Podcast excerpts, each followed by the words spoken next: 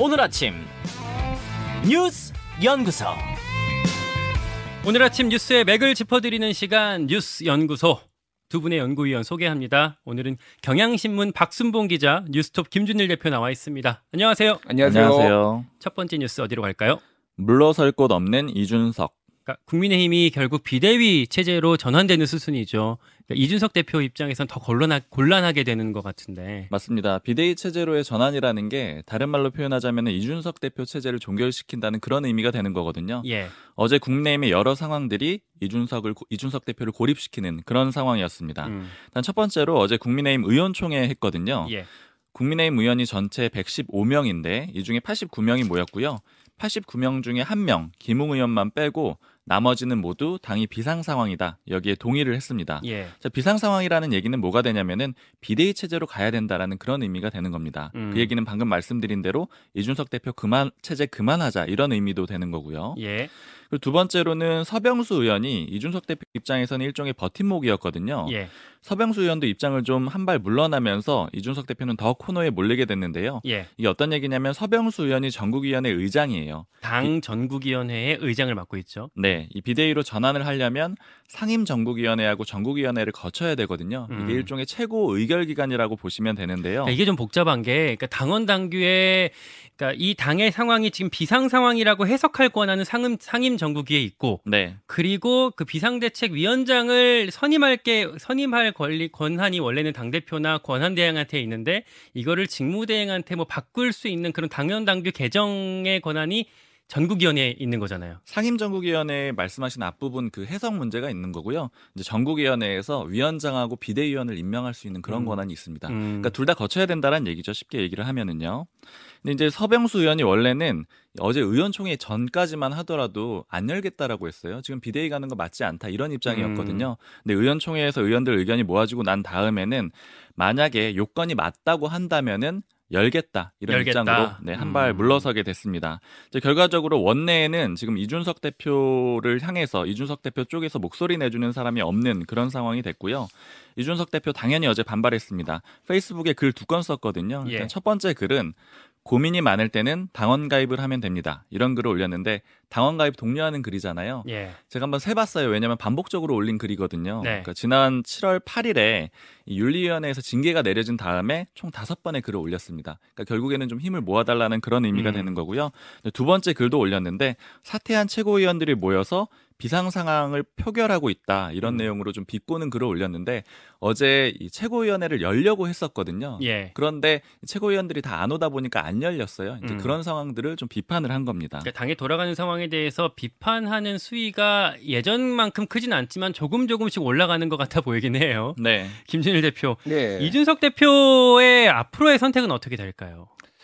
일단은 뭐 크게 보면 두 가지. 하나는 법적 대응을 하는 거. 예. 하나는 법적 대응을 안 하고 참는 거. 뭐 이 정도 있을 것 같아요. 법적 대응을 한다라는 거는 지금 이 비대위의 성격이 결국은 이준석 대표를 복귀 못하게 하는 그런 효과가 지금 생길 가능성이 높습니다. 그것도 음. 몰라요 아직. 음. 아직 모르는데 그럴 가능성이 높다라고 그러니까 뭐 본다라면 관리형 비대위냐 혁신형 비대위냐 뭐 이런 어떤 아, 쟁점이 남아 있긴 한 거죠. 그렇죠. 그러니까 예를 들면은 지금 뭐 조혜진 의원 아니면 하태경 의원 이런 음. 분들은 비대위를 하더라도 당이 비상 거 맞아 인정하는데 비대위 하더라도 이준석 대표 복귀하는 한 5개월만 비대위가 해야 하게 해야 된다 이런 임시적으로. 임시적으로 이런 음. 주장을 하고 있는데 당의 어, 주류의 생각은 그건 아닌 것 같아요. 음. 어쨌든 그 이준석 대표 그러면 이제 좀 효력 정지 가처분 신청을 냈을 때 이게 어떻게 인용이 될 것이냐 말 것이냐 뭐 이런 법적 쟁점이 있는 거죠. 만약에 인용이 된다라고 한다라면은 이제 당이 또 굉장히 혼란을 피할 수 없는 상황 이고 또 하나는 이제 그냥 지금 하던 대로 하는 거예요. 음. 지금 외곽에서 정치. 그러니까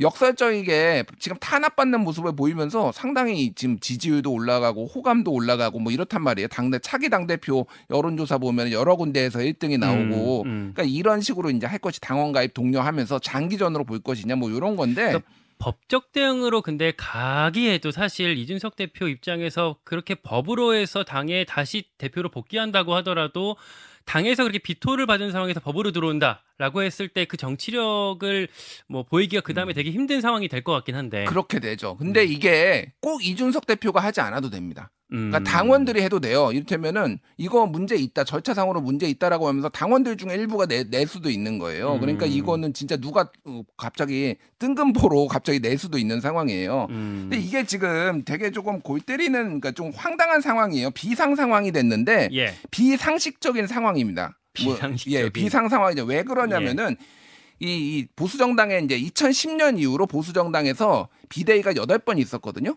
근데 지도부가 총사퇴하지 않은 적이 한 번도 없어요, 지금까지. 음. 지도부가 남아 있으면서 비대위로 전환한 적이 없어요. 가장 조금 이제 비슷한 지금하고 비슷한 예가 2011년에 홍준표, 홍준표 대표가 대표. 대표가 있을 때 그때 지방 재보궐 선거에서 참패를 한 다음에 최고위원이 한 명씩 사퇴했어요. 유승민 사퇴, 최고위 원희룡 사퇴, 예. 남경필 사퇴 그러면서 홍준표 대표도 그러면 나도 사퇴하겠다라고 음. 하면서 대표가 사퇴하면서 정리를 됐고 나머지는 다 지도부 총사퇴였거든요. 음. 근데 지금 권성동 원내대표가 남아 있잖아요. 일부 최고위원도 남아 있잖아요. 이런 예. 사례가 없는 거예요. 그러니까. 그러니까 일, 그 권성동 원내대표나 일부 최고위원들은 사퇴 사- 그 사퇴의 뜻을 나- 그 내비치긴 했지만 아직 음. 공식적으로 사퇴가 이루어지지 않은 상황이라는 그러니까 거죠. 원내대표하고 정책위의장은 당연직이기 때문에 예. 원내대표랑 자- 정책위의장은 내려놔야 됩니다. 음. 그러는데 원내대표 안 내려놓고 있잖아요. 음. 그러니까 이것도 이제 비상식적인 당원 뭐 당규를 상황이고. 엄격하게 해석하게 되면 그렇게 되는 거죠. 조기 예. 전당대회를 언제 열 것이냐, 그러니까 전당 조기 전당대회 열 것이냐 말 것이냐 이거 가지고도 지금 동상이몽이거든요. 지금. 예. 예.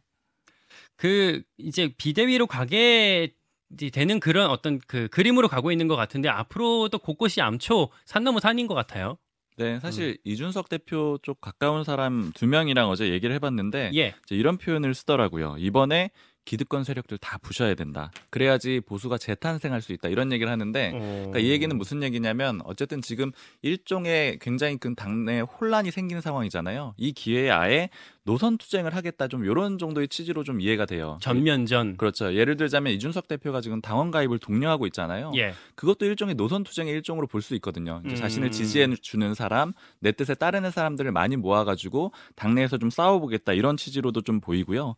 그리고 또 이제 다른 한 사람이 했던 얘기는 이런 얘기를 하더라고요. 영남당의 한계가 또 드러났다. 음. 이렇게 내부에서 싸우게 되면은 결국에 죽어나가는 건 수도권 의원들이다 이런 표현들을 쓰더라고요. 그러니까 이 얘기는 결국엔 또 기존의 영남당으로 회귀 하는 거 아니냐 이런 표현들을 쓰는 거거든요. 그러니까 다시 예전의 한국당으로 돌아갈 수 있다 이런 표현이기 때문에 이 노선 투쟁이 벌어지면서 싸움이 좀 일어날 걸로 보이고요. 음. 그리고 좀 지금 상황이 굉장히 안 좋다라고 좀 느껴졌던 게 옛날 생각이 좀 났어요. 그러니까 2017년 초였는데 예. 그때 임명진 비대위가 들어서는 시점이었거든요. 2017년에. 네, 예. 근데 그때 임명진 비대위가 들어서게 되면은 제 1순위로 나가게 되는 사람이 바로 친박계 핵심이었던 서청원 의원이었거든요. 예. 그때 서청원 의원이 이 전국위원회, 상임전국위원회 못 열게 하려고 사람들 모아가지고 안 가게 하고 예. 또 국회 문 막고 이런 상황들이 음. 있었거든요. 이제 음. 그 이후에 잘 아시다시피 보수는 굉장히 좀 괴멸하는 그런 상황을 맞았었거든요. 그러니까 아마 지금도 조금 비슷한 상황으로 가는 게 아닌가 음. 이런 해석도 좀 됩니다. 그러니까 전반적인 전체적인 큰 흐- 지금의 흐름으로 봤을 때는 이준석 대표가 물러설 곳 없고 되게 입지가 좁아지는 그림 같아 보이는데 이준석 대표 측에서는 어쨌든 이 이 할 만한 싸움이다 이렇게 보고 있는 거- 있나 보군요. 사실은 할 만한 싸움이라고 보고 있진 않아요. 왜냐면은 뭐 대응할 방법이 원내에서 없잖아요. 그러니까 사실 아까 말씀하신 대로 법적으로 대응한다라는 것 자체가 음. 정치인이 여의도의 문제를 서초동으로 가져간다는 것 자체가 대응책이 없다라는 건데 다만 어찌 됐던 간에 이 기회에 바뀌지 않으면은 미래가 없다 이런 정도의 인식을 하고 있다라고 보는 게 맞을 것 같습니다. 알겠습니다. 국민의힘 그 의원총회가 어제 있었고 아, 그 상황 그 비대위 체제를 어떻게 개편이 아, 되고 있는 수순인 건지 아, 어제 의원총회에 참여했던 양금희 원내대변인 인터뷰가 일부에 준비되어 있거든요. 아, 같이 한번 들어보시겠습니다. 두 번째 뉴스로 가죠. 맘카페가 불났다. 자, 초등학교 입학 연령을 1년 낮추는 문제 요거에 대한 반발이 점점 커지고 있는 것 같습니다. 네, 어제 소식을 전해드렸었는데 그 반발이 굉장히 커졌습니다. 어제 대표적으로 만 5세 초등 취약 저지를 위한 범국민 연대가 결성이 됐는데 예. 이게 처음에는 한 30여 개 단체가 모인다 그랬어요. 근데 나중에 보니까 42개 그리고 전국적으로는 43개 단체까지 모였더라고요. 음. 기자회견도 하고 공동 대응을 했고요. 그리고 이 단체가 입학 반대 서명, 그러니까 입학 취학 연령 낮추는 거 반대 서명도 받고 있거든요. 예. 근데 어제 오후 6시 기준으로 한 15, 15만 명 정도 가까이 서명을 했다라고 그렇게 밝히고 있습니다. 음. 그리고 이런 글들이 맘카페에서 많이 공유가 되고 있고요. 그래서 네. 좀 동참해달라 이런 글들이 많습니다. 좀 논란이 커지다 보니까 정부도 진화를 시도하고 있는데요. 어제 박순애 교육부 장관 오늘 김현정의 뉴스쇼에 나와서 설명을 한 적도 있었잖아요. 예. 그러니까 취학 연령 하한을 12년 동안 천천히 그러니까 1개월씩 당겨서 낮추는 그런 안도 얘기를 했고요. 그리고 특히 이제 결정되지 않았다. 의견 수렴해서 정하겠다. 이렇게 한 발 물러났습니다.